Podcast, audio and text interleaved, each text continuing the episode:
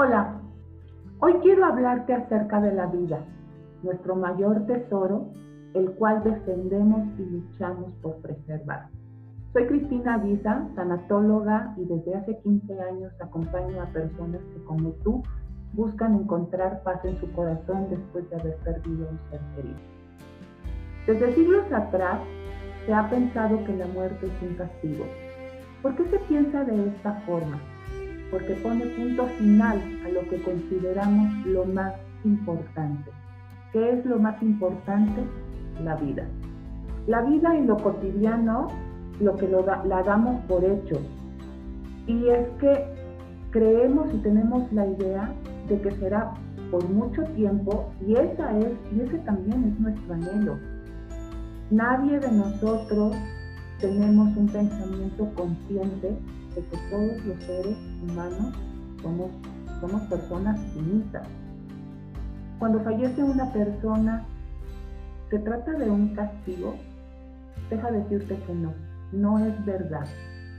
Es verdad, es cierto que el fallecimiento de un ser amado es muy doloroso, pero también lo es las circunstancias que dieron paso al término de la vida de esta persona.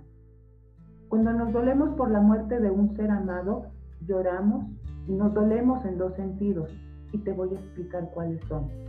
Número uno es por las circunstancias del fallecimiento, y el número dos, por nosotros, por la ausencia, porque le amamos, porque le extrañamos, porque estamos conscientes que ya quedan momentos que no se vivirán, palabras que no se dirán, y simplemente ya no estará con nosotros esa persona amada.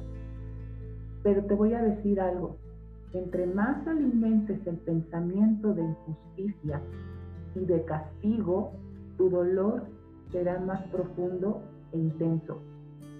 Quiero hacer énfasis en las circunstancias, y es que las circunstancias que provocan el fallecimiento de una persona son muchas. Este mundo tiene un gran número de enfermedades, situaciones sociales, accidentes, guerras y muchas otras. El punto es que aunque estamos conscientes de todos estos factores de riesgo, nadie nos levantamos pensando en que puede ser el último día de un ser amado o incluso el propio, hasta que ese día llega. Cuando el dolor es de otra persona, generalmente lo pasamos de largo, pero cuando ese dolor toca tu corazón, todo es distinto. Y no se trata de hacer un juicio, aquí no se trata de enjuiciar a nadie ni de hacer una crítica. Simplemente así somos, esa es nuestra naturaleza. Al morir un ser, un ser amado, perdón, nos aborda un sentimiento de injusticia. Esto no es justo, ¿por qué a mí? ¿Por qué a mi ser amado? Y en el proceso del duelo, estos sentimientos son normales. El dolor por la pérdida es lo que los provoca. Pero te voy a decir algo. Si la muerte fuera un castigo, a lo largo de la historia del mundo, la humanidad ha sido castigada. Ha sido castigada desde su creación. Nuestros padres, abuelos, bisabuelos y todas las generaciones que nos han precedido. Te dejo esto último para que lo reflexiones. ¿Realmente tú crees que la muerte de las personas que nos precedieron ha sido un castigo? Yo podría decirte que no, pero este punto te lo voy a dejar para que seas tú que lo reflexione y le dé un sentido. Queridas mías, esta tierra no es el cielo. No tenemos vida eterna en esta tierra. Y como te dije antes, hay muchas circunstancias que provocan el fallecimiento de un ser amado, incluso la nuestra. Pero siempre haremos lo posible por preservar la vida. Te dije en un principio de este video que la vida es nuestro mayor tesoro, aunque cuando en el día a día, en todos los quehaceres que tenemos, de trabajo, atención de casa, etcétera, no lo vemos como tal, sino que realmente le damos ese valor cuando muere un ser amado o cuando hay un, una situación que nos encara de frente y nos pone en riesgo.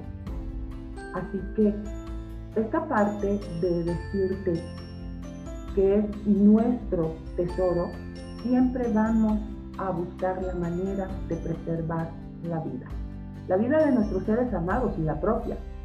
Por eso en el proceso de duelo es un tiempo para resignificar la vida. Pero no solamente es resignificar tu vida, también es resignificar la vida de la persona que falleció. Tu vida y la forma en que decides vivirla es una, un camino que comienza y que le va dando un sentido. Y también el otro punto importante es la forma en cómo honrarás la memoria de tu ser amado, para que su vida tenga un gran sentido a través de la aportación que tuvo en tu vida y en la vida de otras personas. Recuerda, honramos la vida, honramos el recuerdo y tenemos el amor. No honramos la muerte y tampoco honramos el dolor. Soy Cristina Guiza. Si necesitas apoyo, puedes encontrarme en Facebook, en el grupo que tengo, Una Caricia para el Alma. Puedes encontrarme en mi fanpage como Cristina Guiza, psicoterapeuta, o en Spotify, en donde también comparto audios de reflexión y apoyo. Te dejo este video, espero que te sea de reflexión y nos vemos en el siguiente. Muchas gracias.